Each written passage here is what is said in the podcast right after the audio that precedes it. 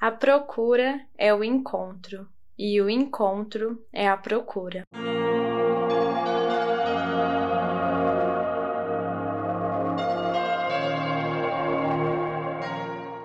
Olá, meu nome é Yasmin e seja muito bem-vindo à Missão Despertar Cast, um lugar onde sabemos que o despertar espiritual começa em mente, mas o caminho é seguido em conjunto e é por isso que estamos aqui.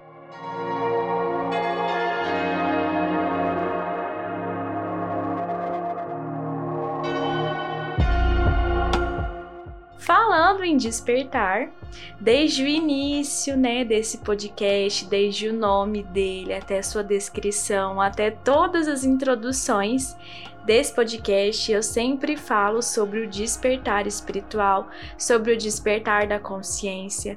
O próprio nome Missão Despertar veio justamente disso. Mas eu parei para pensar que eu nunca parei de fato para fazer um episódio ou para explicar aqui falando sobre despertar, o que significa o despertar, se será que você está passando por ele neste momento tudo isso. Bom, quando a gente fala em despertar, a gente fala em acordar mesmo, em abrir os olhos para uma nova forma de ver o mundo, para uma nova consciência. Eu não sei se você já passou por isso, mas hoje em dia na minha vida eu vejo muitas situações que sempre estiveram lá, só que hoje eu enxergo elas com outros olhos. Então, às vezes, as pessoas da minha vida, minha família, alguns hábitos que eu sempre tive, coisas que eu sempre fiz, eu parava para pensar e eu não tinha de fato percebido o que, que aquilo significava para mim, a profundidade daquilo na minha vida.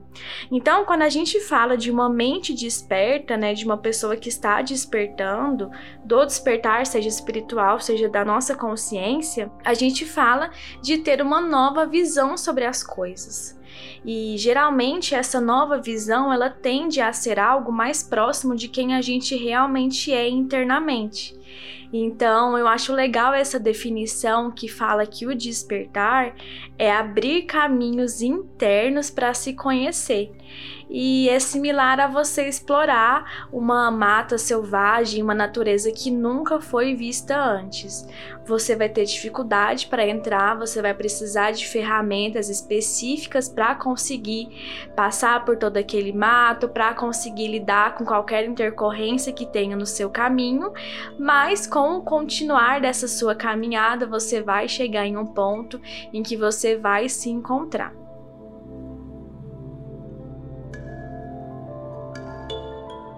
É muito legal também um pensamento que é o seguinte: a gente nasce puro, né? Digamos assim. Então, antes de você ser o nome que você é, antes de você ter a família que você tem, você é um ser humano. Existe uma base ali. E aí, com o passar do tempo, colocaram em você um nome. E aí você aprendeu sobre a sua família. E aí você aprendeu sobre o que é certo e o que é errado na visão da sua família. E depois você aprendeu sobre o que é certo e o que é errado na visão do mundo, na visão de outros colegas. E querendo ou não, a gente se constrói baseado é, na percepção das outras pessoas sobre a gente. Então, tudo isso você foi acumulando. Então, você estava lá, a sua base, mais internamente, e aí é como se viessem essas outras coisinhas e fossem grudando em você. E aí você tem essa dificuldade hoje em dia de saber quem você realmente é no fundo. E o processo de despertar é justamente essa volta para dentro, você tirar tudo isso que colocaram em você, sabendo que isso sim é importante, que você vai sim usar muitas dessas coisas que colocaram em você, mas é importante saber quem você é mais profundamente. Mas quando que acontece, né, esse despertar espiritual? Ele acontece para qualquer pessoa? Ele vai acontecer para todo mundo em algum momento da vida? Como que isso funciona? Bom, obviamente eu não tenho as respostas exatas e as respostas certas sobre isso, até porque eu acredito que não existe muito isso de certo ou errado. Existe o que a gente escuta e acaba fazendo mais sentido para nós. Então, o que eu acho que faz muito sentido para mim é que esse processo de despertar ele vai acontecer eventualmente para todas as pessoas. Talvez não nessa vida, talvez em outra vida para algumas pessoas, porque querendo ou não exige um certo nível de consciência, um certo nível de coragem para você conseguir lidar com isso. E algumas pessoas, elas ainda não estão nesse nível. Isso não quer dizer que elas são menos evoluídas, que elas são pessoas ruins e que a pessoa que é desperta, nossa, é ótima e aí é iluminada e tal. Sempre que a gente pensar isso, né, pode saber que é o nosso ego que tá se sentindo, que tá achando que ele é melhor que os outros. E isso, na verdade, muito pelo contrário, né, não te faz melhor que ninguém. Então, o despertar ele não é uma coisa que acontece do dia para a noite. E não necessariamente ele vai ser uma coisa muito grande. Por exemplo, uma moça que eu acompanho, sempre falo dela aqui, a Gabi Staff, ela despertou, por exemplo, depois de uma síndrome do pânico. Eu foram depois de questões familiares, que eu já comentei com vocês no meu canal no YouTube ou aqui também. Mas algumas pessoas podem só assistir um vídeo ou ouvir um podcast ou qualquer coisa assim básica do dia que faz ela ter uma visão diferente. E se você está aqui nesse podcast, por exemplo, ouvindo sobre como você pode ser uma pessoa melhor, sobre as suas experiências e como ressignificar elas, você pode ter certeza que você também já acordou para muitas coisas, que você já está no seu processo de despertar, porque você escolheu e você está conseguindo ver as coisas de uma forma diferente, de uma forma mais fiel a quem você é. Geralmente a gente aprende pela dor. Existem algumas explicações para isso que eu não vou me aprofundar aqui no momento, porque isso também envolve religião, envolve outros assuntos de espiritualidade, e como eu acho que isso é muito particular do que você acredita, eu não vou me aprofundar muito nisso. Mas aqui neste planeta Terra, a gente acaba aprendendo pela dor mais do que pelo amor. Mas por quê, né? Você já parou para pensar nisso? Se você parar para pensar bem, quando a gente tá bem e tá tudo ok na nossa vida, a gente não vai procurar, nossa, como eu posso ser melhor? A gente quer continuar ali na nossa zona de conforto, tá tudo bem, não quero mudar nada. Então a gente acaba se mantendo ali. Só que quando a gente está passando por uma situação desafiadora, por uma situação difícil, a gente é obrigado a procurar ferramentas para conseguir lidar com isso, para conseguir transpor esse, esse desafio que surge na nossa vida. E é assim que a gente acaba indo atrás dessas ferramentas e de se encontrar consigo mesmo. Eu gosto muito de dizer que a gente sempre tem as respostas para as nossas perguntas, para as nossas dúvidas dentro da gente. A gente só precisa ir tirando essas camadinhas que acabaram colocando em nós e que a gente mesmo também colocou em nós, para que a gente consiga identificar e perceber a resposta correta, a resposta mais elevada para a gente naquele momento. Existem alguns sinais principais de que você está em um momento de despertar espiritual ou despertar de consciência, e são eles, por exemplo, você se interessar por esses assuntos de autoconhecimento, de espiritualidade, você perceber a importância de se conhecer para lidar com as situações da sua vida. Que o objetivo nosso aqui nessa terra é pegar todas as coisas, sejam elas boas, sejam elas ruins, e conseguir transmutar isso e conseguir dar um novo olhar e conseguir crescer e evoluir. E esse compromisso com a evolução e com o autoconhecimento é por si só um ato de despertar. E por você se conhecer não quer dizer que as questões serão mais fáceis, muito pelo contrário.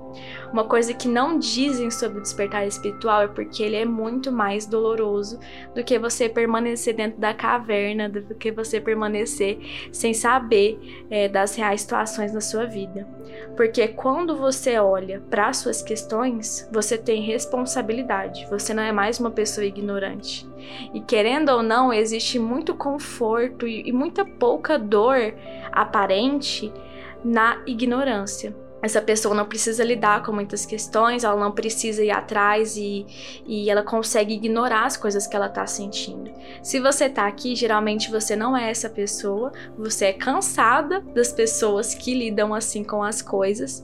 Então, esse também é uma das formas que você pode ter de sinal para te mostrar que você tá despertando também. Um outro sinal que é muito comum, mas que eu não gosto de falar muito porque as pessoas acabam pensando que isso é obrigatório, é a questão de ver horas iguais, de receber visita de animais, de insetos e, e todas essas coisas da natureza, do universo que podem ser um sinal de que você está no seu caminho de despertar. Pessoas aparecendo na sua vida sem que você saiba como ou porquê. Tudo isso faz parte também, mas não é obrigatório.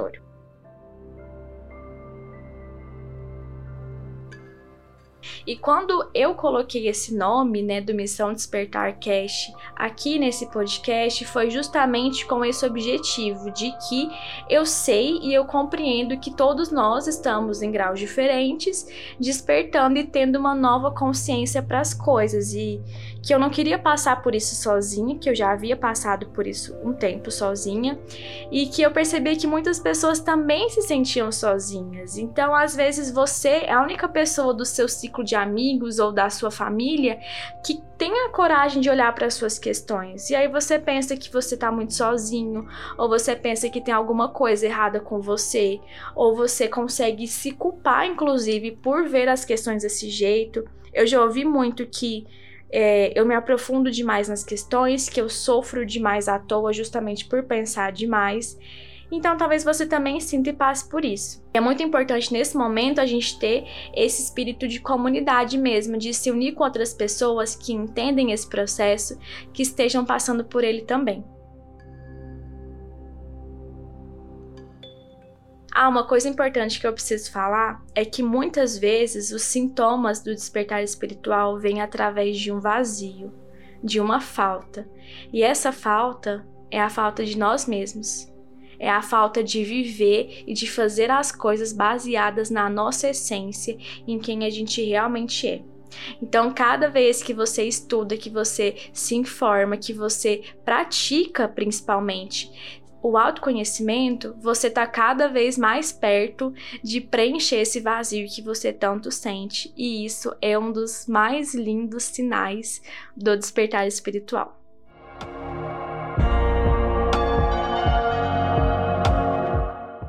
Bom, é um prazer ter você aqui, pessoa desperta também, e compartilhar isso aqui com você para mim tem sido muito bom, tem me feito crescer muito. E eu espero que você continue aqui e que isso te ajude sempre de alguma forma, sempre de uma forma positiva. É isso, nós nos vemos no próximo episódio. A luz que habita em mim, saúde a luz que habita em você.